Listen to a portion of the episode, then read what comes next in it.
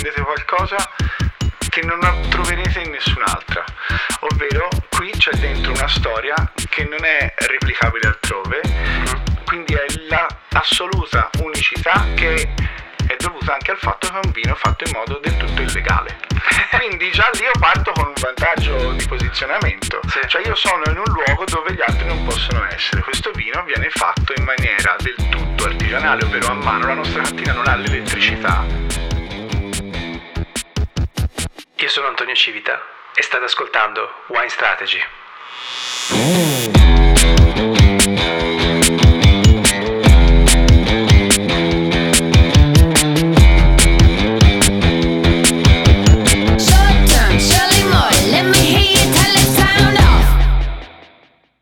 È l'esempio che porto sempre di progetto di, di- di- di wine design, cioè di come fare un progetto di marketing del vino. Buono, allora sarà... Però prima ti devo presentare perché Giusto, gente... giusto, hai ragione. Allora, te sei Tommasino Ciuffoletti. Sì.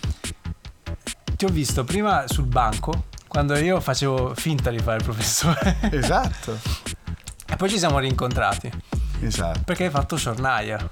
Allora, sì, ho fatto Sciornaia, a quei tempi il banco era quello dello IED dove tu insegnavi a questo corso di marketing internazionale del vino e davi degli input molto interessanti su come costruire un brand, partendo proprio dalla domanda cruciale che cos'è un brand, temendo tu da docente, io mi ricordo bene la tua lezione, che la risposta avrebbe potuto essere eh, un logo, un logo e un payoff.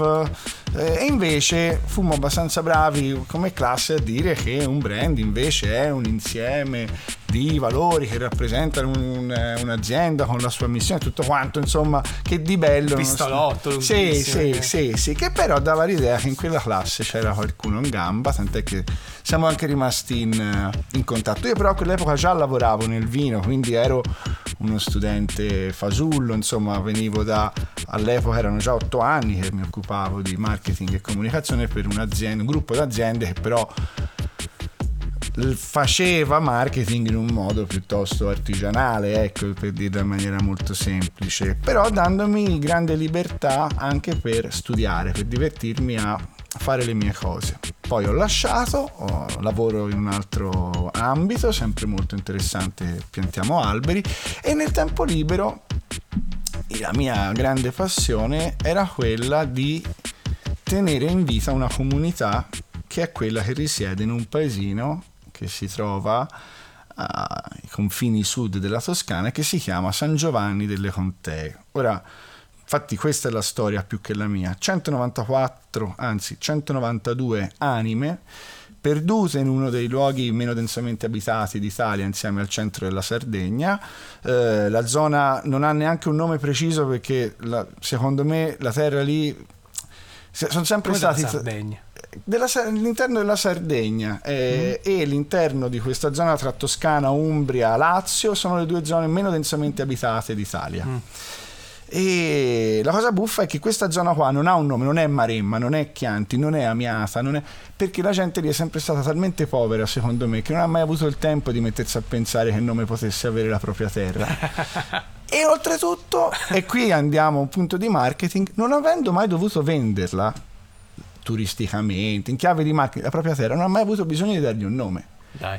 Per questo è anche, anche questo è già buffo, no? ti dice quanto lontani si sia in, quel- in quella parte di mondo da tutto ciò che invece siamo abituati a dare per scontato, tanto più una terra come la Toscana che è ultra turistica e che dal lato del vino è ultra abitata di luoghi che hanno proprio modo fatto la storia del vino. Si va da quelli più recenti, Bolgheri e Montalcino, che però hanno un eco mondiale, a quelli storici, ora un po' in declino, tipo Montepulciano, oppure il Chianti classico e le sue querelle con un altro cugino Chianti che si litigano, hai visto, tra consorzi.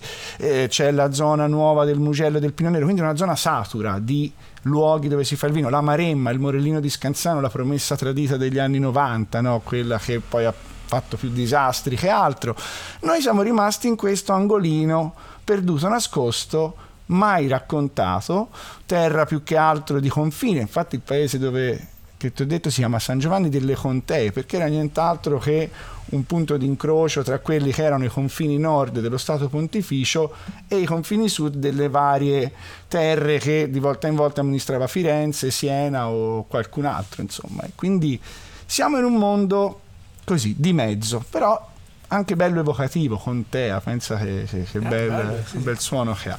E lì nasce, vive, trova ragione di esistere il progetto Sciornaia, ovvero questo paese andava, va morendo perché banalmente succede quella cosa inevitabile, i vecchi che sono la gran parte della popolazione muoiono, i giovani sono la gran parte andati via prima di diventare quarantenni come me, bambini che nascono non ce ne sono quasi più, poi su questo quasi vedremo in che chiave si declina. E a me dispiace molto perché invece è una terra a cui sono incredibilmente legato per ragioni non solo familiari ma proprio di- di- della mia vita. E io ero talmente disposto a fare qualunque cosa perché questo paese non morisse che la prima idea era di far piangere una Madonnina. Ci abbiamo una statua di una Madonna davanti alla chiesa del paese, che è uno dei luoghi dove la comunità ancora riesce a ritrovarsi. Io da laico anticlericale però su questa cosa qui ci credo, che le chiese in certi luoghi siano soprattutto come dire, spazi di comunità e quindi per questo io vado anche a volte a messa, è ovvio, ci vado da... da- però, però ci vado, mi fa piacere. Se non prendi fuoco. Se non prendo fuoco, ma sono lì, mi sento parte no, di Ma questo. quello è l'alcol, non è il... Sì, forse anche, d'altronde è sempre stato poi nella ritualità cristiana, no? il vino, il sangue di Cristo, no? quindi c'è anche dei riferimenti importanti. Però poi diciamo che eh, la- le lacrime della Madonna, avremmo potuto metterci d'accordo col prete, poi... eh, era una cosa già vista, fa molto Civitavecchia anni 90, insomma. non- eh, e allora l'altra cosa, ho detto proviamo a fare il vino. Io in fondo vengo da un lavoro in questo settore, il vino là lo si è sempre fatto, le vigne sono quelle tutto intorno al paese, il vino è una chiave di socialità profonda. Dai, facciamo il vino e vediamo cosa succede. Tutto è cominciato senza pianificazione, progettazione, niente. Quindi in questo lo spontaneismo quasi anarcoide di una vicenda è nata così. Poi si, si sentono le campanelle e la porta che si chiude perché siamo a Todomodo, Sì. che è questa libreria, una delle più belle librerie di Firenze, quelle con, con i libri più belli, più... eh, vuoi dire due parole su... Todo modo è bello perché è una libreria indipendente che ha dentro uno spazio di bar con una selezione di vini anche divertente, ma che non rinuncia ad essere libreria. Cioè, sono tante quelle che hanno iniziato libreria in forma mista, libreria bar e poi sono diventati bar, libreria ristorante e poi sono rimasti ristorante. Questa è libreria. Sì, sì, sì. C'è anche il bar per poter mettersi a sedere e bere, e questo è un gran pregio. Beh, noi adesso siamo dietro al bancone, quindi se sentite... Cioè, poi ci sarà qualcuno che comprerà i libri, cioè, stanno facendo i regali di Natale in questo periodo, quindi... Buonasera. per l'appunto. Per appunto. Ehm, torniamo al, al brand, no? Eh, in realtà quando facevo vedere le slide c'era scritto ma il brand è una promessa, no? è la promessa che si fa alle persone che credono in quella ehm, e che quantomeno come, come azienda, come, come impresa dobbiamo rispettare. ok? Che cosa, qual è la promessa di Sciornaia? La promessa di Sciornaia è che in questa bottiglia, anzi con questa bottiglia, voi prendete qualcosa che non troverete in nessun'altra. Ovvero qui c'è dentro una storia che non è replicabile altrove, quindi è l'assoluta unicità che è dovuta anche al fatto che è un vino fatto in modo del tutto illegale.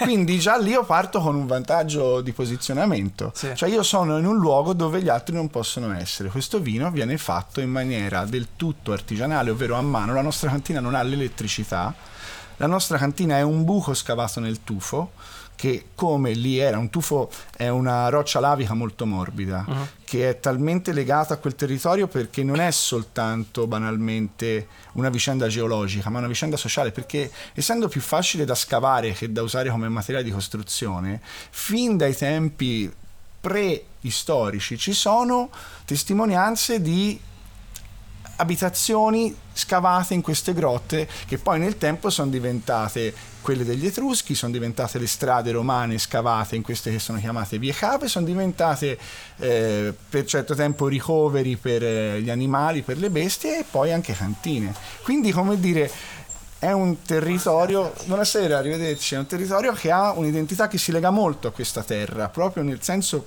materico del termine. E quindi io è lì dentro che fo la cantina, perché quella cantina lì è stata scavata qualche secolo fa proprio per farci il vino. Però è una cosa che io oggi non potrei mai fare se volessi metterla in regola. Dovrei avere le pareti lavabili e invece lì le pareti sono sporche, sono impregnate di tutta quella vita Della storia. microbiologica che ha contribuito a fare il vino. Tant'è che da noi l'idea è che il vino lo fa la cantina e non è sbagliata perché tutto quello che c'è di, eh, come dire, oggi si direbbe ceppi di lieviti, ma insomma banalmente di quella vita microbica che poi è quella che interviene nella fase di fermentazione a dare anima al vino è- vive lì dentro. Se io lo lavassi, lo pulissi mettessi in terra le, le, mm, pavimento di cemento armato magari sopra una bella resina oppure mettessi la... a parte non lo farei mai perché mi sare- sarei un criminale nei confronti della storia e de- de- de- dell'identità ma poi ucciderei la più grande risorsa vitale che abita lì. Tutto questo ovviamente però è- ti costringe a non essere a non rispettare la legge, cosa che tra l'altro mi viene anche facile, tutta quella è terra di briganti, quindi storicamente una terra così lontana, così abbandonata è diventata terra dove i grandi miti da noi, se te vai al bar al San Giovanni c'è la foto di Tiburzi, Tiburzi è stato uno dei più grandi briganti della storia della Toscana, che era originario proprio di quelle zone lì. Quindi capisci che in fondo c'è tutta una serie di fili che si legano, però tornando alla questione del brand, io intanto ho un posizionamento unico. Questo è un vino illegale. Per cui se lo trovi l'hai trovato sotto banco, l'hai trovato perché sapevi che c'era, lo hai chiesto, cioè non è una cosa che ti viene proposta. Sei tu che inizi a tirare questo filo di una storia e arrivi poi a trovare il prodotto. Ed è, ed è questa la cosa bella, perché la storia poi, a parte si diffonde su canali eh, dire, ehm, non convenzionali, cioè eh, Shornaya non ha un profilo, ma c'ha il tuo profilo, no? Sì. quindi è fortemente personificata. Però sta avendo anche un impatto ehm, sociale molto più grande, perché ora tutti ne parlano. Sì. Allora, a me piace tantissimo l'etichetta che è scritto dietro, non so se ne abbiamo una vicino per, Te la recupero dal cellulare. per leggerla. Ma poi più che altro è un esempio, un es- uno degli esempi più belli di economia circolare. E come? Perché è una delle vere aziende che è una delle uniche aziende che può dire di essere 100% green, a partire dalle bottiglie che non le compra neanche, giusto? Esattamente, la cosa... Allora, questo, questo è, una- è un aspetto a cui tengo molto, cioè il fatto che... Che hanno un design bellissimo. Grazie. Questa è... Allora, sul, sul lato green è una cosa che, a parte ci credo, a parte il lavoro attuale, per l'appunto piantiamo alberi per eh, compensare CO2 e dare appunto sostegno ambientale e sociale alle popolazioni locali in varie parti del mondo, quindi è una missione che si sposa anche nell'altro lavoro che faccio, ma poi la l'estrema libertà che tu hai nel fare una cosa che non deve rispettare le regole deve essere, è lì che ti qualifichi, cioè tu adesso ti sei messo in un luogo che è quello dell'illegalità dove puoi fare tutto quello che vuoi perché non devi rispettare le regole. È lì che si vede quanto la tua volontà è realmente manifesta, cioè trova reale applicazione. Siccome noi vogliamo fare una cosa green, sarebbe molto più facile comprare le bottiglie, prenderle e imbottigliare, che facendo tutto a mano ti assicura una fatica enorme. Invece facciamo una cosa molto più noiosa, molto più faticosa, ci rompiamo le palle, però è lì che dai ancora più prova illegale. è ancora più illegale e poi dai prova di crederci. Allora cosa facciamo? Prendiamo le bottiglie bevute da noi o le andiamo a recuperare, ce le facciamo dare anche qui a todo modo, ogni tanto io vengo con lo zainetto, me lo riempio di bottiglie vuote e me le porto a casa. Le laviamo, quindi le sterilizziamo, le puliamo, tant'è che questa cosa qui io mi chiedo, un tempo si faceva, no? Che te potevi il famoso vuoto a rendere. Ciao. Ciao. Ora non si fa più. Quindi anche noi in questo caso cosa facciamo? Abbattiamo innanzitutto entropia, risparmiamo energia che serve tanta per fondere il vetro e fare una nuova bottiglia, ma poi soprattutto te senti tanta polemica relativa alla plastica. La- una bottiglia di plastica in natura per smaltirsi impiega circa 500 anni. Una bottiglia di vetro ha una vita tendenzialmente infinita. E c'è un'altra cosa in più. Buonasera, la bottiglia di vetro te la puoi lavare e riutilizzare nella sua forma esatta perché non ha bisogno d'altro per essere riutilizzata. E la puoi pulire perfettamente. L'idea che per quanto tu possa essere biodinamico, biologico, bio che ti pare, tu però continui a imbottigliare su bottiglie che hai fatto produrre ex novo, io lo trovo demenziale e trovo assurdo che non ci sia la possibilità di istituire un protocollo che permetta a chi vuole di riutilizzare delle bottiglie. È ovvio, tu hai un macchinario per imbottigliare, io imbottiglio a mano. Il tuo macchinario è settato per tutte bottiglie uguali, quindi la meccanizzazione è tanto bella, però ti impone come dire il ciclo capitalistico Eh, del però credo che si potrebbe lavorare su un- credo anch'io. dei piccoli sensori che ti calcolano. e variano, anche Sì, sì, secondo sì. me. Nell'attesa che questi sensori arrivino, noi facciamo una cosa che permette non, essere- non di essere a impatto zero, ma addirittura di essere a impatto positivo da un punto di vista Sì. ambientale. Recuperiamo bottiglie e le No, ma è impatto positivo anche dal punto di vista del design, perché quando le metti tutte insieme sono tutte differenti. Bellissimo, è il senso dell'artigianalità, no? dell'unicità. Cioè, esatto, non esiste. Eh, poi eh, te le metti in una, in una carta bianca Sì. e sul tappo là c'era l'H bianca, per Sì. cui sembrano bottiglie dei pirati, come se ci fosse un messaggio dentro. no? Eh sì, esatto, no, quella è un'altra cosa che, perché anche lì hai modo di fare quello che vuoi e di farlo a mano, allora devi mostrare anche lì la cura che ti hai per quel prodotto, nonostante sia legale, nonostante sia... però lo voglio fare come se fosse quel prodotto di sartoria che le grandi aziende promettono ma che dal mio punto di vista non possono mantenere perché finanche Masseto, quale sartoria potrà mai gara- offrirti? È, è un prodotto inevitabilmente industriale. Io non faccio quella roba lì e quindi intanto ho tutte bottiglie diverse. Ho questa etichetta dove racconto la storia e poi incartato tutta la bottiglia, anche lì scri- scrivendo a mano i dati essenziali che raccontano del dove viene fatta, dove vengono le uve, quando sono state vendemmiate, il fatto che non abbiamo usato lieviti indigeni, il- insomma, C'è scritto la storia. e lo lego a mano, cioè una per una, anche lì è una perdita di tempo, sì, però in realtà è anche per me una forma anche di relax. Io lavoro a mano lì, mi piace mi- e produco queste bottiglie. Ciao, 5.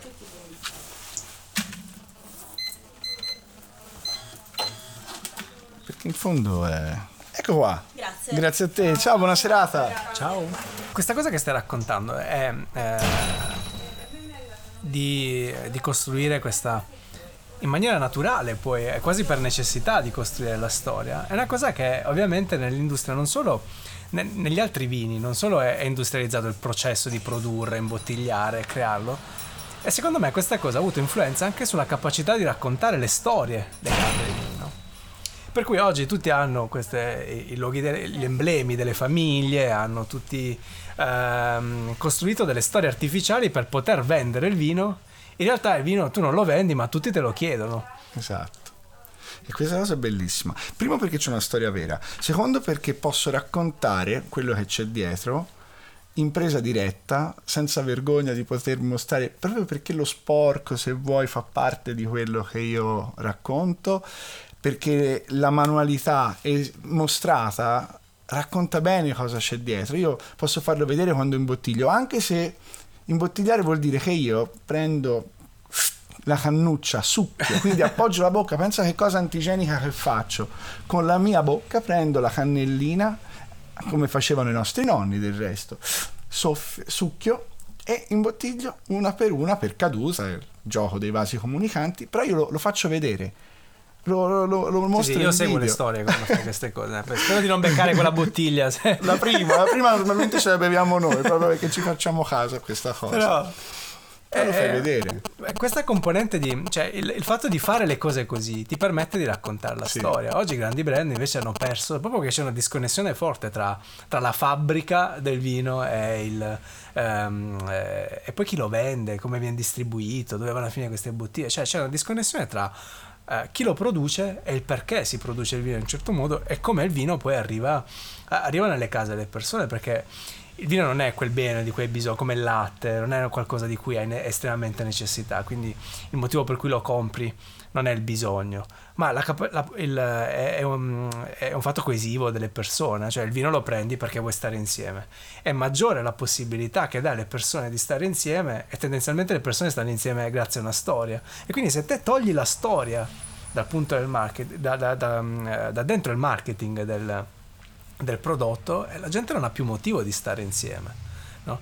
È, il, eh, è il motivo per cui le aziende pagano tantissimo per fare workshop di storytelling, design, per ritrovare delle storie o per costruire delle storie che non possono più raccontare proprio perché eh, hanno il, um, il loro modo di produrre i prodotti non è più, non è più romantico co- come prima. È verissimo. Ed il vino è bello perché è veicolo di socialità quando viene consumato, ma è veicolo di socialità in un paese come questo anche quando viene prodotto. La vendemmia tipicamente la si fa insieme, ovvero io vado a dare una mano al vicino di casa che vendemmia perché da solo non ce la potrebbe fare, farebbe fatica, allora ci si organizza e si va tutti insieme a dare una mano a lui perché poi lui verrà a dare una mano a noi quando faremo la vendemmia noi.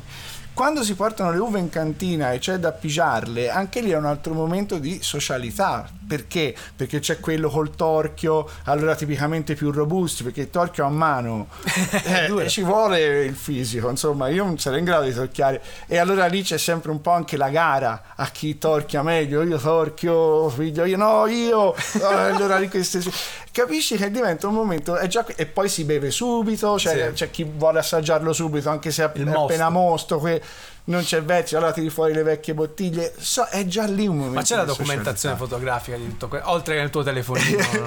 abbiamo iniziato a girare quest'anno con Omar Rashid che è un ragazzo di Firenze è il ragazzo dietro al marchio Gold per l'appunto parliamo di marchi che, che è un marchio mitico di Firenze insomma che cominciato con il- lo street style e poi si è evoluto in forme di racconto ultramoderne come la realtà virtuale che è venuto a San Giovanni. Cre- anche lui avendo letto le storie attraverso le etichette e tutto non credeva che esistesse realmente questo posto. Ci si è trovato gli è piaciuto talmente tanto e ha detto no vabbè io voglio raccontare questa storia.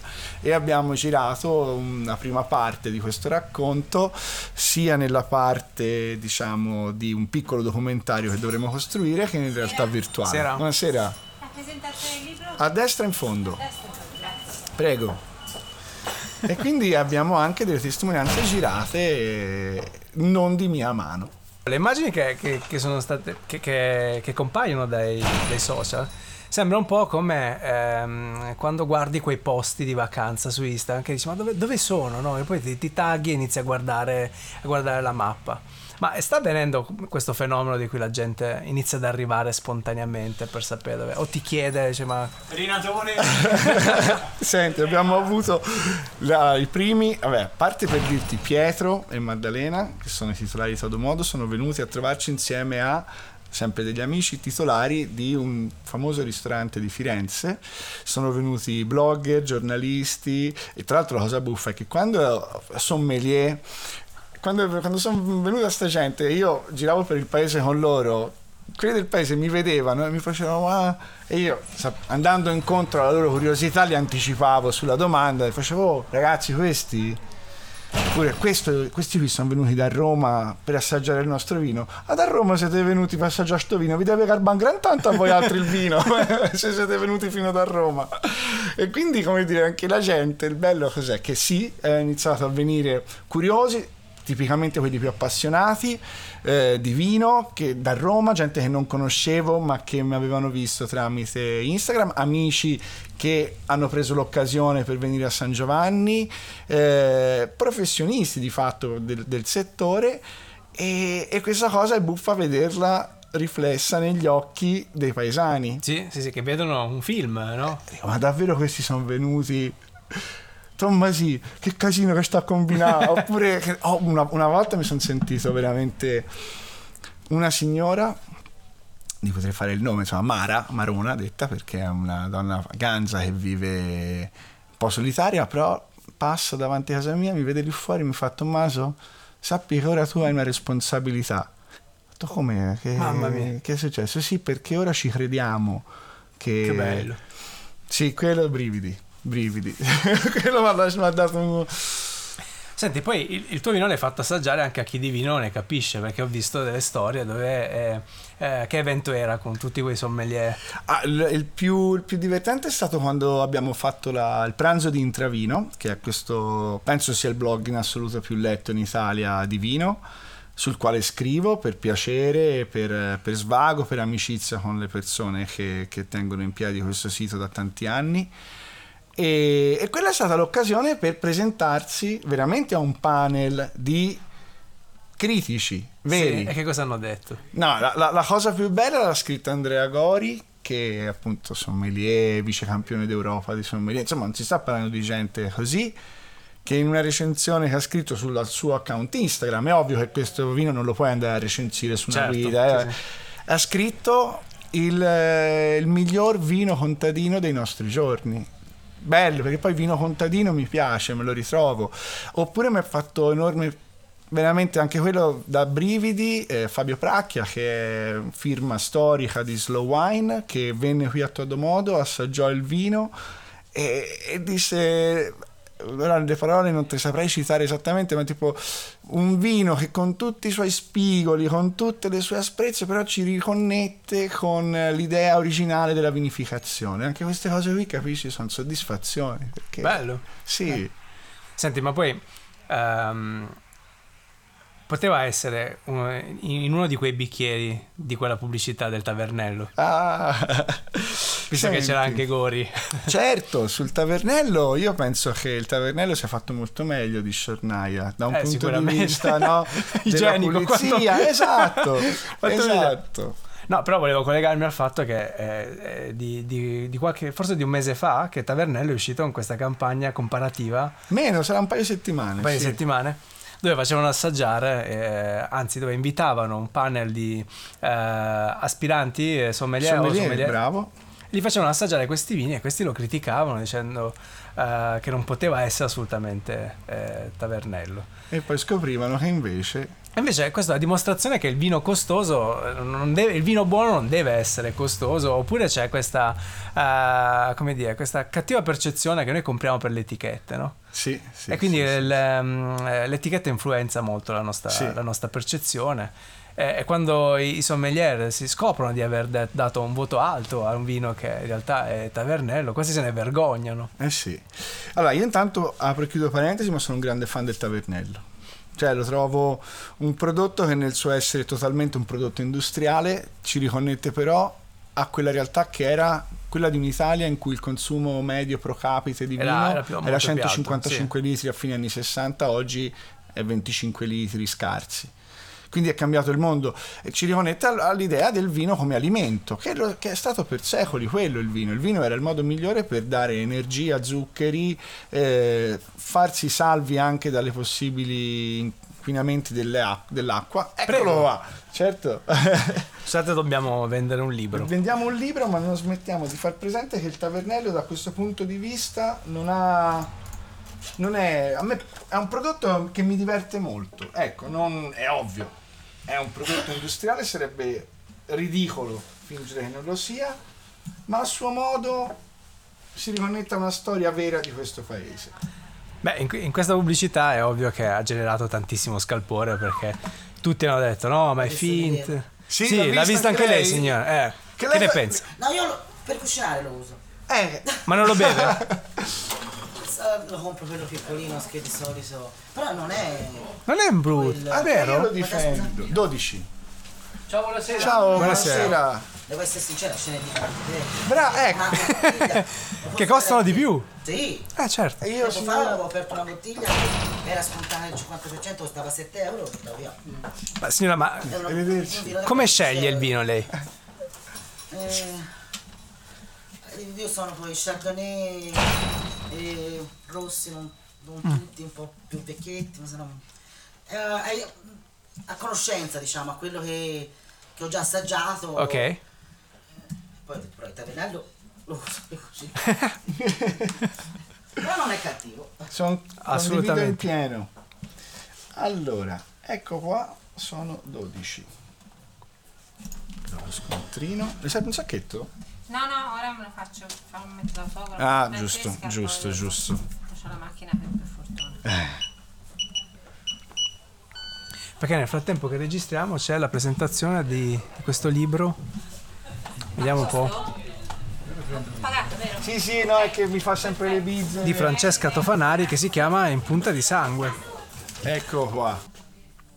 Allora, siamo stati travolti da lui- dalle, dalle persone che uscivano dalla presentazione del libro proprio poco prima che questa signora ci spiegasse che comprava il motivo per cui compra il vino, che tutti sottovalutano. Che nel marketing c'è un nome ben definito che si chiama job to be done. Sai che le persone non comprano prodotti, ma comprano oggetti che gli permettono di superare delle situazioni, di raggiungere delle, delle nuove versioni di loro stesse. E quindi la, la versione migliore di quella signora che ha comprato il tavernello era probabilmente eh, una versione di una signora che faceva il ragù semplicemente più buono. E il, ehm, nelle riunioni di marketing nessuno si chiede mai ma perché comprano il nostro vino? Qual è il motivo per cui si compra il nostro vino? Che non è tendenzialmente perché è buono, perché c'è l'etichetta, perché siamo i migliori del mondo, ma ogni prodotto ha una reale motivazione che, che viene inespre- che, che, che le, le aziende stesse fanno fatica a tirar fuori nei, nei documenti che, che tirano. Quindi possiamo dire che la reale motivazione per cui compriamo Cernaia, o, o dobbiamo cercare di comprarlo perché non si trova da nessuna parte, se non qui e ti chiede, qual- qualcuno ti chiede Sì. una bottiglia, può essere quella di salvare una cultura, no? di avere parte di questo racconto. Però le altre aziende fanno difficoltà, o meglio non, non hanno questa riconoscibilità, questo vero job to be done. Secondo te qual è il motivo per cui la gente compra vino oggi? È una bella domanda, anche perché il vino è un prodotto incredibilmente sostituibile, nel senso che appunto essendocene tanti e di tanti È vero, tipi, sono incredibilmente infedeli, Eh. gli piace sperimentare, no? Quindi Esatto, anzi la curiosità, questo l'ho già bevuto, no? proviamone Esatto, un sì. altro, perché poi è anche veramente difficile poter fare un prodotto che si disallinea totalmente da quello che viene fatto, un po' perché ci sono anche delle regole produttive. Un vino che invece ad esempio mi fa sorridere da questo punto di vista è lo Yellow Tail australiano. Sai Ah, che Australia. Sai che in Australia loro hanno una serie di possibilità che la legge consente loro dall'uso delle chips, eh, lo zucchero, le cose che da noi se le fai arriva- arrivano in as eh, neanche. Cioè, eppure quello per esempio è un vino che ha una sua riconoscibilità, fatto tra l'altro da una famiglia di immigrati italiani, Italiani, in sì, sì, Australia. Casella. Bravissimo. Fa milioni di bottiglie, buffo. Però ecco, al netto di quel caso lì che è un po' particolare, anche legato a una vicenda specifica produttiva dell'Australia, è anche difficile che tu possa così caratterizzarsi che una persona voglia sempre arrivederci, Buonasera. buonasera. Tanto più se si parla di quel pubblico che compra in grande distribuzione. Quindi che è la, grande- la grandissima maggioranza. E per provare ad agganciare o trovare una ragione di vendita altra dal, dal consumo devi essere veramente bravo perché poi devi essere in grado di comunicarla principalmente sul punto vendita perché è lì che devi cercare di io penso che il 99% delle persone che acquistano vino in nelle circostanze più che guardare l'etichetta o altro guarda la quantità di sconto percentuale applicata al prezzo iniziale tanto maggiore è tanto più volentieri lo farà e anche se deve spendere un po' più di soldi arrivederci Ciao. lo fa con l'idea di aver portato a casa l'occasione perché prima costava X Allora, ora lo pago X Lo- più 20%. l'occasione, l'occasione è uno dei temi, però l'occasione la vedo in un altro modo, perché la gente tendenzialmente abituata quando acquista a ridurre il rischio di, di fallire, in questo caso di fare una brutta figura.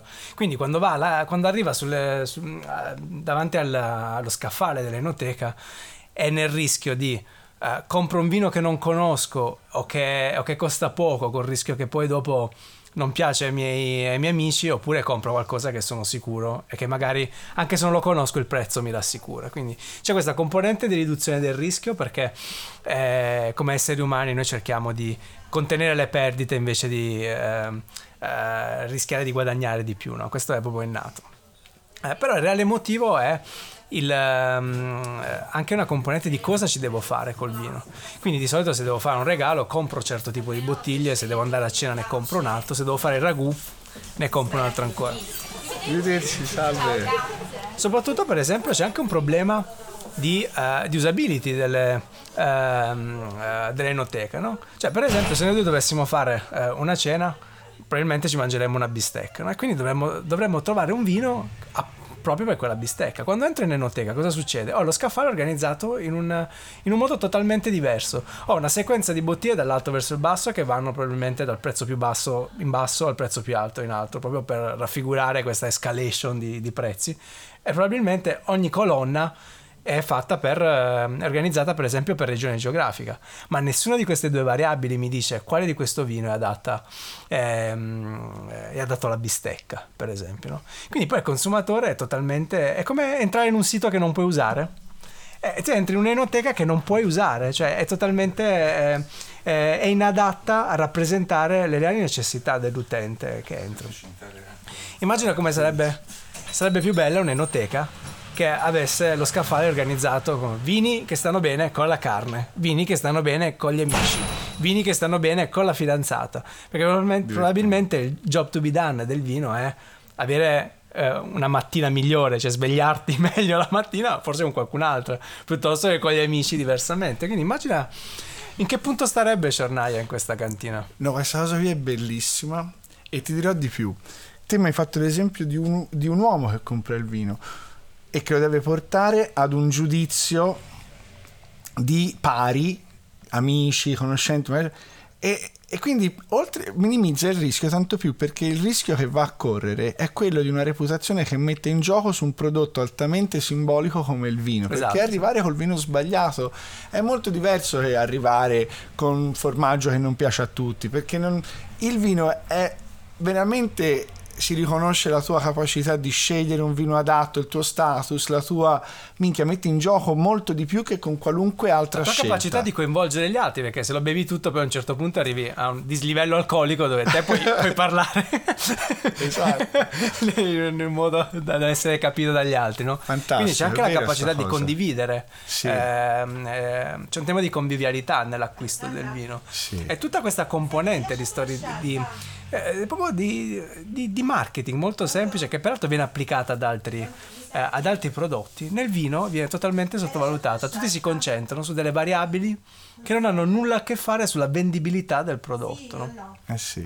Anche se poi te mi hai detto che il motivo per cui oggi abbiamo queste etichette è perché abbiamo questi problemi perché le aziende sono totalmente orientate alla vendita, mentre lo scopo di Shornaya è perdere più soldi possibile. Sì, esatto. Esatto, Qual è il business model di Shornaya? Il business model è considerare che io vinco tutte le volte che c'è una persona in più che conosce San Giovanni delle Contee. Quindi, come dire, parto da una base tendente allo zero ed è facile, soprattutto nei primi tempi, guadagnare molto. E per me guadagnare è appunto ampliare la platea di persone che tramite Shornaya vengono a conoscenza del fatto che esiste questo paese con la sua piccola storia, che però per me è l'ombelico del mondo, quindi per me è tutta la storia che, che ci può essere, passa di lì, perché poi infatti la fortuna della bottiglia che viaggia con il suo messaggio dentro, esattamente come dicevi te, è quella di poter arrivare nei luoghi più impensabili e vincere al momento in cui, e io sono convinto che questo accada, qualcuno trova in quella storia una parte della propria. E anche lì è una cosa che va contro totalmente un'idea di vino che è quella dei proprietari di aziende che vedono il vino come una proiezione del proprio ego, una cosa che ho sempre odiato, che mi ha sempre dato fastidio e che a me invece mi dà soddisfazione quando mi rendo conto che quella storia lì non è più mia, ma è di chiunque Beh, per alcuni versi non è neanche loro, perché la maggior parte dei alcuni proprietari di, di- di vigne lo fanno per speculazione finanziaria. e Questo contamina poi il racconto che hanno eh, nella bottiglia. E questo dobbiamo servire Aveva una signora. bisogno? No, io eh, allora, ho fatto la presentazione. Sì, Eh, Pietro è già andato via. sì. Allora, abbiamo servito la signora che era peraltro la scrittrice del Sì. libro, che è venuta a- raccogliere tutte le copie che sono avanzate, cioè una, quindi è andato È benissimo. andata alla grande, bravissima. S- Sarà che il podcast porta fortuna, no? Dovresti venirlo a fare tutte le volte Tutte che le sere. un potrebbe libro. essere una location dove... Sarebbe fighissimo. Sarebbe Poi se lo dice a Pietro si innamora lo fa subito. Sì? Sì. Però dobbiamo invitare... Intanto bisogna vedere il vino vero per... Bravo, infatti ora bisognava approfittare di Davidone quando l'abbiamo salutato di farci portare del vino, ma purtroppo abbiamo perso la chance. Insomma, parlavamo del fatto che eh, alla fine quello che esce fuori dal vino sono le, le grandi proprietà, il, eh, i, mm, eh, che la, come dire, la proprietà si è spostata da- dal popolo a questi gruppi finanziari che devono eh, come dire, eh, trarre profitto dalla vendita, per cui sembra eh, tutto finto. Sembra che le bottiglie sono lucidissime, la storia è, è costruita a tavolino da, da esperti di marketing, però poi eh, non, si crea, non si crea quell'emozione di, eh, di comprare la bottiglia perché vo- devo raccontare una Sì. storia. Ho lasciato la sciarpa. Eccolo lì. Ecco la sciarpa. Cercava solo il padrone, in questo caso la padrona. Grazie tante, buona serata. Grazie a lei, buona serata. Quindi il tema è come si fa a restare eh, eh, come collegati al territorio anche se tu hai una proprietà ehm, importante che, che finanzia e sostiene. Quindi questa- questo, questo sostentamento finanziario non va a finire nel vino, ma rimane nell'opera- nell'operatività, anzi diventa promotore della, ehm, eh, della storia, non protagonista. no? Allora, questa è una, una bella domanda perché poi qui eh, si entra nel- nell'ambito di quello che giusto appunto un Rothschild diceva del vino. Il vino è un affare fondiario, quindi la terra, il valore della terra e il valore della terra per darti l'idea di cosa può determinare, eh, la storia di Montalcino lo racconta bene, Montalcino è- si trova sotto Siena, era sempre stata una terra di passaggio, non si era mai fatto tanto vino, insomma sì, per, il- per l'autoconsumo come è sempre stato in Italia, noi a differenza dei francesi il vino lo facevamo per berlo, loro lo facevano per venderlo. E anche a Montalcino lo si faceva tipicamente bianco, era il moscadello, era il loro, il loro vino classico. E quindi essendoci la Cassia, che era la strada che dai tempi dei Romani passava da Siena fino a Roma, vivacchiavano come tutti i piccoli paesi lì della provincia. Quando viene fatta la 1, siamo quindi negli anni 60, il buon, queste sono tutte storie di- di- di- dell'Italia, Forlani, che, eh, Fanfani, scusami, che maggiorente di C originario di Arezzo, sai come mai la 1 quando arriva a Firenze poi fa questo strano giro che passa da Arezzo? Perché Fanfani aretino, che aveva lì il suo seggio elettorale, volle deviare il corso. Fu la fine di Montalcino perché quel po' di traffico che passava sulla Cassia venne tutto dirottato sulla 1 e quindi Montalcino è metà degli primi anni 70 è pressoché disabitato fino a che un ragazzo di insomma, un- una 40 cinquina d'anni gira con in tasca 100 milioni di dollari della famiglia Mariani, di mercanti di vino italo-americani che avevano fatto la, for- la propria fortuna vendendo l'ambrusco delle cantine riunite agli americani, quindi fantastico, cioè dal cuore dell'Emilia sovietica loro, loro vendevano il loro vino negli Stati Uniti, ma lo vendevano in quantità spaventose. Ciao. Ciao buonasera loro vendevano era, aveva talmente successo questo vino che era perfetto per i gusti americani dolciastro, frizzante ricordava una Coca-Cola con un po' di tenore alcolico ma sostanzialmente con quel tipo di tipologia di prodotto. Capiscono che il mercato americano è pronto per eh, un altro tipo di prodotto e soprattutto vogliono trarre tutto il valore della filiera. Quindi prendono questo ragazzo che era l'enologo che fino a quel momento si occupava di controllare il, il vino che spedivano e dicono tieni questi soldi trova un posto dove noi potremmo fare tanto vino da vendere in America. Te preoccupati solo di questo a venderlo poi ci pensiamo noi. E lui gira con questi soldi in tasca e trova Montalcino e gli manda una lettera mi sembra nel 78 o 76 ora potrei sbagliarmi ma di poco dove gli dice ragazzi ho trovato questo posto si chiama Montalcino al sud di Siena e, qui se con 3 milioni e mezzo di lire ti compri un ettaro di terra di vigna se c'è sopra un po' di ti danno anche quello perché fidatevi qui secondo me 3 milioni e mezzo di lire nel 1978 oggi se vuoi comprare un ettaro di vigna iscritto a Brunello a Montalcino ci si mette a sedere se hai un milione di euro in tasca. Se no non se ne ragiona nemmeno. Capisci? Sì. e, e Montalcino per noi è un caso no, di quelli pazzeschi, paragonabile solo volendo alle zone del- di Barolo, Barbaresco neanche, ma insomma Barolo sì. E vendiamo una bottiglia media di, di, Montal- di Brunello di Montalcino, ma mettiamo anche quelli di più di qualità. Mm, Voglio un Soldera, voglio un Poggio di sotto, 200, 300 euro. Ora, a noi ci sembra una follia. Pensa a Bordeaux, dove una bottiglia esce di cantina in primer a... Non esce di cantina perché rimane in cantina, quindi viene acquistata che ancora è dentro la barrique a 2000, 3000, 1500, cioè Capisci che noi Sì. siamo ancora dei bambini in confronto ai francesi, perché? Perché Bordeaux è dove questo gioco è iniziato, ma è dove questo gioco è diventato il gioco del marketing, del vino. Il primo uomo che ha messo un'etichetta su un vino, non a caso, era di Bordeaux, solo che lo faceva nel 1600, quindi capisci quanto c'hanno di vantaggio. Eh, però questo gioco, appunto, sul fronte della speculazione è diventato un gioco che mangia se stesso, perché oggi i più grandi proprietari di Chateau a Bordeaux, Credit Agricole, compagnie assicurative, fondi di investimento, a meno i casi in cui appunto famiglie come i Rothschild, che sono banchieri e vinattieri, riescono a fare entrambe perché... Ma te hai idea di cosa vuol dire per una generazione di proprietari passare al figlio e quindi pagare le tasse di successione che in Francia le paghi e sono care? Significa doverti indebitare, ricorrere a una banca che ti presta i soldi, quando arriva il momento di rivolerli se tu non li hai è ben contenta di diventare proprietaria della sua terra. E questo gioco si sta mangiando Bordeaux, che sta perdendo, dal mio punto di vista, a meno che non si voglia riconoscere come terroir di Bordeaux proprio l'esasperazione del marketing fino agli estremi livelli. Quindi in un certo senso si potrebbe quasi dire che la loro storia originale è proprio quella di essere l'estrema conseguenza, l'estremo fronte dell'ultra marketingizzazione del vino. Allora, torniamo a parlare di, di finanza e vino perché vino, la finanza ha trasformato il vino in un prodotto, esattamente come fare un tavolo, una sedia, un, un oggetto di design. no? E quindi oggi manca totalmente la cultura del design sul vino, che nella maniera più semplice è fare l'etichetta più bella possibile, però il, il- il vino ha un- proprio un, un tema di progettazione del vino stesso, no?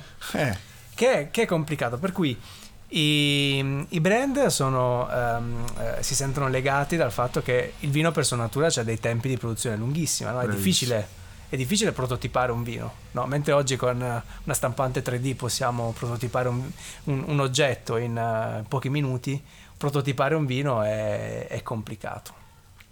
E la stessa cosa sembra avvenire anche nel marketing, dove è difficilissimo distaccarsi da, da una narrativa totalmente differenziata, perché sembra così, mm, cioè, sembrano- le cose sembrano così collegate una con l'altra che eh, siccome abbiamo comunicato sempre nello stesso modo, ci dobbiamo portare avanti anche gli errori che continuiamo a fare. Mentre ci sono delle aziende che stanno facendo una comunicazione bellissima dove eh, per esempio mi hanno fatto scoprire questi, eh, questa cantina bellissima che si chiama eh, eh, si chiama eh, sempre quando te vuoi, vuoi dire quella cosa non ti Sei viene mai ehm, ehm, eh, che si chiama la stemmia pentita Ah, sì, certo, certo. che è, che è bellissima e che ha addirittura tutta la, la- la loro sede produttiva è una grandissima cassa di, una cassa di vino gigante come entrare Esatto, nella fabbrica di, di Willy Wonka no? in un luogo invece estremamente conservatore, quindi dove rompe ancora di più in termini di immagine. Sì, sì, senza dubbio è, è divertente. Però io penso ci siano allora, intanto lato finanza, quella cosa che hai detto sui tempi del vino ti spiega anche com- perché la finanza è così importante per un'industria Per vinicola. Perché io il ritorno sull'investimento lungo, ce l'ho sì. a distanza di anni e chi mi sostiene nell'attesa che Sì. il mio investimento ritorni indietro eh, mi sostiene soltanto chi mi dà la finanza Però mentre nell'industria eh, col design thinking si è ridotto questo rischio perché posso prototipare, portare sul mercato in maniera super veloce, avere dei feedback. Certo. eh, eh, oggi non so se esistono, ah, magari forse chi ci ascolta può mandarci qualche link. Certo. Di, di chi sono queste aziende che riescono a- a- ad avere metodologie di design thinking nel vino? Sarebbe fantastico, o forse le potremmo aiutare. Questo è figo Perché ehm, è difficile eh, inseguire i consumatori. lo sai no? quando è che il vino diventa quello che noi con- consideriamo sia da sempre, ovvero con un'etichetta, con un nome, è proprio nel momento di crisi più profonda del vino. È quando appunto nel 600 iniziano ad arrivare le nuove bevande da lontano, il tè, inizia a essere prodotta in molte parti la birra, ma soprattutto poi c'è la cioccolata La che arriva dalle sì. Americhe, viene bevuta e, viene- e diventa la bevanda che ha oltretutto risponde anche ad alcune vicende simili a quelle del vino, ovvero il rilascio di endorfine che Sì, la sì. tu sai Però questo non era così all'inizio, anzi la, la cioccolata è uno dei primi alimenti che ha incorporato i feedback, perché era così amara che era il, la bevanda del diavolo, no? In realtà poi è con l'aggiunta della- del- dello zucchero che diventa la, beva- la bevanda degli dei. Anzi, addirittura essendo una bevanda era anche fuori dal, ehm, come dire, dal digiuno che si faceva nel tempo di Quaresima perché, perché non si mangiava, si beveva e quindi anche il Papa ha detto no ma la cioccolata si, Si beve, può." non si può, quello non, non rovina il digiuno. Esatto, però te non potevi andare in competizione con questi prodotti, soprattutto la birra in particolare, che è quella che tipicamente noi associamo al consumo in lattina, perché il vino, la birra ha una, dei costi tendenti allo zero. Se vuoi ti racconto una- un episodio che mi è stato raccontato da un ex eh, manager di un noto brand di birra di cui non faremo il nome, che a una riunione di tutti gli area manager d'Europa, perché poi quelli sono business globali, molto più del vino, eh, con tutta la gente seduta al tavolo, così come colpo, se vuoi un po' di teatro ma esplicativo, prende la pinta di birra che aveva davanti a sé sul tavolo e la versa e la schizza sul soffitto. A che tutti rimangono così basiti, li riguarda e gli fa allora dovete capire che il costo di- che a noi costa produrre questo prodotto è la birra che è rimasta appiccicata all'intonaco del soffitto. Tutto quello che è caduto giù è quello che noi spendiamo di marketing. Quindi ragazzi pedalare, cioè, sai- però ti dà l'idea di che cos'è produrre la birra.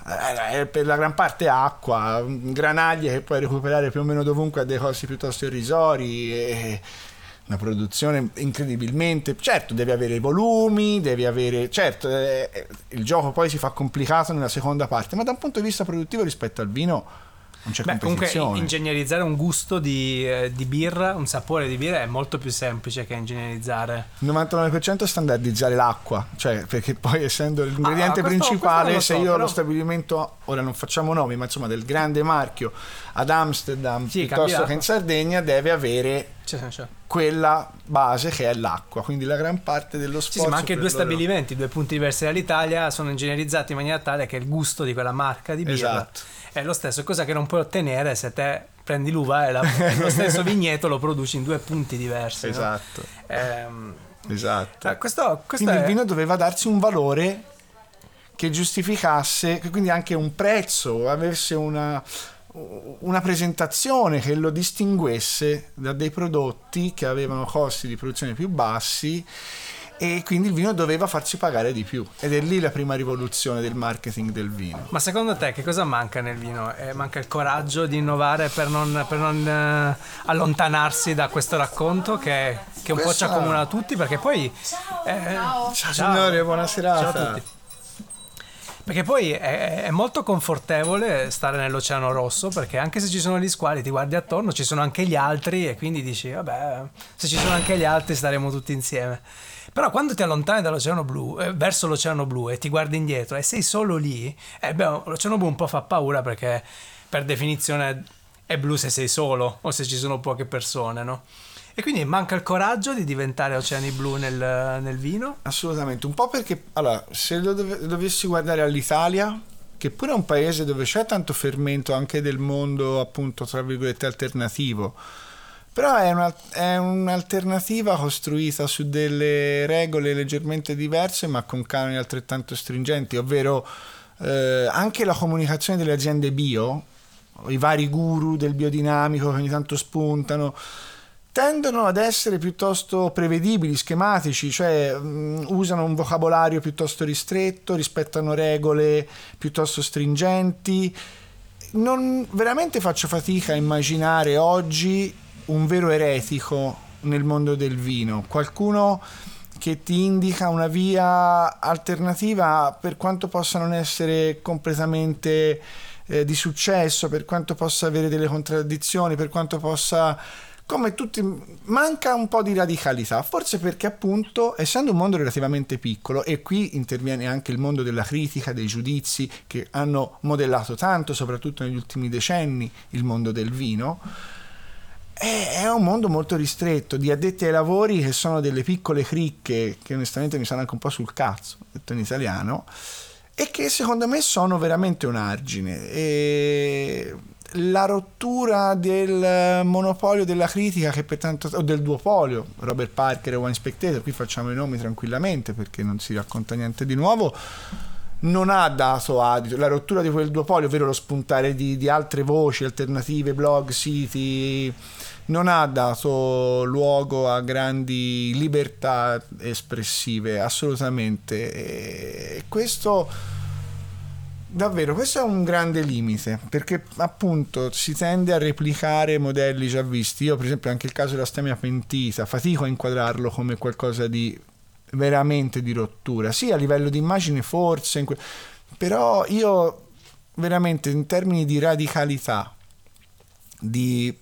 non, di alternativa vera, non, non- non riesco a trovare. Dovrei conoscere forse meglio quelli che sono i cosiddetti nuovi mondi, magari appunto vedere qualcosa in Nuova Zelanda piuttosto che in Australia, Argentina, perché qua nel vecchio mondo, quello che ho più presente, fatico a vedere esempi di radicalità di proposta. Quello che sto vedendo che sta succedendo nel mondo del vino è quello che, che stai facendo tu per esprimere la radicalità e qui torniamo dal, insomma, da- dalle altre parti del mondo a, a San Giovanni delle Conte perché il, ehm, il luogo dove ritrovare ehm, eh, appunto questa- questo modo di fare le cose in maniera radicalmente diversa e di ascoltare i feedback Ciao Viro. Di ascoltare i feedback delle persone, di incorporarli nel prodotto, è quello che stai facendo tu con il vino arabo. Eh sì, eh sì. Quello per esempio appunto, quando ti dico che per me San Giovanni è un piccolo puntino dimenticato nella carta geografica, ma che da come la vedo io incrocia tante attualità diverse, una è proprio quella appunto perché tutto ruota intorno alla comunità. Cioè, Esatto, quindi te hai costruito questo vino dove è- in realtà è, un, è, è di nuovo l'espressione della convivialità, però non potendo metterci l'alcol, hai creato un vino particolare per gli arabi Esatto. e per i musulmani, pardon, Sì, per, sì, farli- sì, per, per metterli allo stesso tavolo con i vecchietti che giocano a carte, perché altrimenti sarebbero stati esclusi, mentre il, il vero scopo, il vero job to be done del vino è stare insieme. No? Sì. E questa piccola comunità è una comunità che rappresenta in In parte realtà poi è vuoi- mosto d'uva, no? Eh. Bravo, è, Sì, è è l'uva succo, che non viene fermentata, te uccidi con la pastorizzazione i lieviti e fai sì che non ti- partano fermentazioni improvvise, insomma, che il grado zuccherino c'è, insomma, è molto dolce, è buono, è piacevolissimo, non si conserva a lungo, ma il senso di fare questo succo d'uva che è totalmente antieconomico, è total- per come lo facciamo noi, poi magari credo che in Nord Italia ci sia, o anche in Austria, forse anche in Germania, chi lo fa in grandi, in grandi volumi, ma per come lo facciamo noi è una perdita anche di, di tempo, di manualità applicata alla fatica che veramente fuori, fuori da ogni ragionevolezza. Eppure mi piace perché? Perché in questa comunità che sembra andare morendo, in realtà i nuovi nati quel- non ci sono quasi più. Ci sono quasi più perché in realtà ci sono e sono proprio i nuovi nati di queste famiglie marocchine, che la gran parte sono gli uomini che lavorano nel commercio, le donne stanno a casa e lì hanno loro- tutti i loro bei problemi nella parte del rapporto con il mondo femminile e, e i bambini. I bambini che quando ti vedono trafficare in cantina è ovvio che sono curiosi, capito? Sì. In un posto così piccolo vedi un gruppo di ragazzi che stanno lì, trafficano, subito vengono, sono curiosi e le mamme li trattengono perché lì dentro facciamo il vino. E allora che cosa vuoi fare? Vuoi non fare qualcosa per tirarli dentro? Ed è buffissimo che qualche uno insomma parlandone così eh vabbè ma questa cosa le tradizioni tradite in nome del no ma quelle tradizioni cioè noi siamo una comunità e di questa comunità facciamo tutti parte anche loro. Dobbiamo trovare un modo per coinvolgerli dovremo abbracciare anche loro perché in fondo io vengo da una terra San Giovanni delle Contee dove Sorano e Pitigliano sono state sedi di due grandi comunità ebraiche. Addirittura Pitigliano era chiamata la piccola Gerusalemme e noi abbiamo un sacco di ricette che sono figlie, sono tradizionali, perché per noi oggi quelle sono considerate ricette tradizionali, ma sono figlie del portato di culture altre da quelle che avremmo oggi avremmo "Ah, questi ebrei cosa vogliono? Questi ebrei ci hanno portato in dono l'utilizzo di certe di certe come dire, il miele, le- la frutta secca, certe spezie. Noi i tortelli a Pitigliano tipicamente non hanno un ripieno di carne, ma solo di ricotta e di menta. E possono essere conditi, uno dei condimenti classici è con cannella e zucchero. Cioè, Capisci? È- ed è un tratto della nostra identità, quindi noi siamo figli di un, di un mischione e, e quindi in questo mischione credo ci sia spazio anche per altri e quindi è estremamente, io lo trovo incredibilmente attuale perché in fondo replica in piccolo quello che c'è in tutto il nostro paese Italia che invecchia, il nostro occidente che invecchia e nuovi mondi più giovani e cosa vogliamo fare? Fare finta che questo non sia o vogliamo provare a trovarci? Il problema è l'alcol e non è un problema da poco perché il vino appunto è convivialità, ma a me quello mi interessa più che l'alcol, mi interessa la convivialità che si lega al vino. Tolgo l'alcol, voglio tenere la convivialità, la socialità e il sopravvivere della comunità. Guarda, questa cosa è bellissima perché eh, sei riuscita ad allineare delle caratteristiche che tantissimi brand pagherebbero oro per avere questi pezzi di, questi pezzi di marketing all'interno del loro racconto. Se, la- se ti faccio guardare questa cosa che... Proviamo a guardare questa cosa che hai creato da un punto di vista puramente tecnico di, di marketing. Allora, il tuo brand potrebbe essere, Shornaya potrebbe essere un vero oceano blu, perché ha dentro delle caratteristiche di avere una storia, un posizionamento totalmente differenziante. No, quindi è illegale, ha una curva di valore particolare perché già di per sé no- non punta su un nome, non punta su, una- su un territorio, cioè non ha investito dove gli altri stanno investendo, ma ha creato qualcosa di estremamente diverso, ha creato ha creato una storia del raccon- ha creato un, eh, un com- quello che si chiama un, conversa- un conversation starter, cioè la possibilità di iniziare una conversazione, di sederci, dice guarda cosa c'ho. Già la bottiglia di per sé dal punto di vista di design è particolare perché a volte è una carta bianca, c'è questa c'era l'H che non si vede neanche più nel, eh, in commercio. Dopodiché è, è un brand che mantiene la sua narrativa costante su tutto in canale, comunica solo sui social, sul profilo del- dell'inventore. È un brand inclusivo perché adatta le, ehm, eh, il suo modo di agire ehm, includendo appunto e, e tenendo coesa la comunità dove, ehm, eh, dove viene prodotto. E quindi è un brand originale perché è, è evidente che viene fatto, viene fatto lì dalle storie che racconta dal, eh, è un brand socialmente responsabile. Quindi è green eh, ma, ma lo è realmente. Anzi addirittura prima dicevamo è quasi a impatto positivo perché bottiglie che, dove avremmo dovuto spendere energia per fondere di nuovo il vetro, riportarle in commercio in uno standard eh, che possiamo ritrovare sul, come dire, eh, con, uno, con uno standard accettabile dal punto di vista sanitario, in realtà voi le lavate sicuramente bene, le Sì, rimettete, sì, le rimettete sul mercato. E in più continua ad avere impatto sul territorio perché eh, l'ultimo progetto è quello di aprire un ristorante. Sì, sì. Questo diciamo è, è l'intersecarsi di vicende di un paese che non vuole morire, perché mentre noi partivamo con questa storia dello Sciornaia, eh, praticamente tutto il paese ha dato vita a questa cooperativa di comunità che io veramente non, non c'è un nome più bello, cooperativa di comunità. A me cioè, la- l'avessero fatto apposta per noi non avrebbe potuto calzarci meglio addosso. E è una, fo- una, dire, una formulazione che credo alcune regioni, la Toscana di sicuro, ha messo in atto proprio per venire in soccorso di borghi che vanno spopolandosi, permettendo con questo soggetto giuridico di poter assolvere a vari compiti anche molto diversi fra loro, dall'accompagnare le persone anziane all'ospedale, ritirare per loro le analisi, eh, fare albergo diffuso, anche la ristorazione, cioè veramente una gamma di possibilità che stanno solo in capo a chi ha voglia di mettersi all'anima tutto questo di realizzare. E tra le varie cose tra due settimane mh, ritardi continui permettendo verrà aperto il eh, ristorante che si chiamerà Osteria di Maccalè di San Giovanni delle Contee ed è una cosa bellissima perché quando il bar era stato chiuso non c'era più il ristorante ed è una cosa che l'avverti in un paese così piccolo il vederlo ritornare in vita il vedere che insieme a questo riparte questa storia assurda del vino e vedere oggi un amico, la soddisfazione più grande, un amico di San Giovanni che è più giovane di me, ma penso un grande appassionato d'alcol, diciamo così, che ha visto il, eh, il- in questo caso un altro prodotto ancora che è questa menta e cedrina, lui è un grande appassionato di, di limoncelli e cose, ha detto ma a me questo quando me lo fa assaggiare, gli ho fatto Michael per per te mi ci vuole la produzione extra. e lui ha fatto, fai quello che devi, ma io ho bisogno, lo voglio assaggiare. Capisci? A me questi sono che mi danno soddisfazione.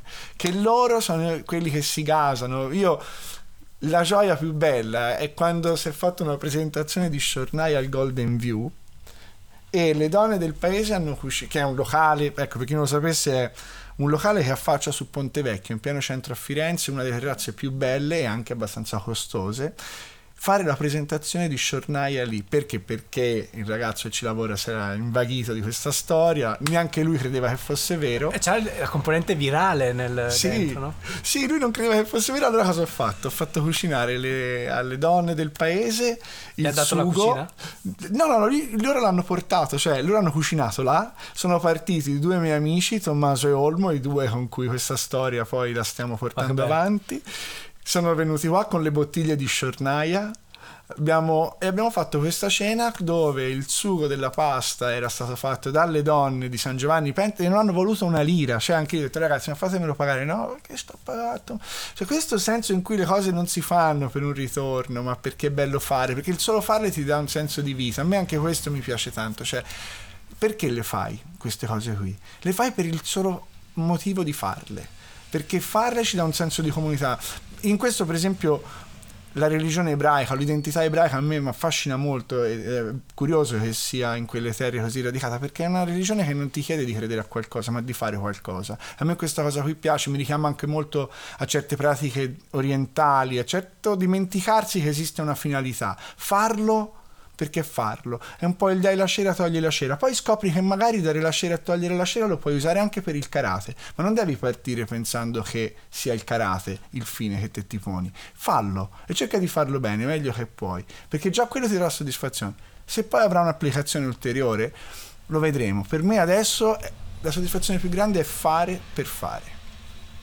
Beh, ragazzi, questa è, è stata una conversazione bellissima. Abbiamo fatto anche tardi perché siamo gli Eh sì. ultimi a, a chiudere la libreria.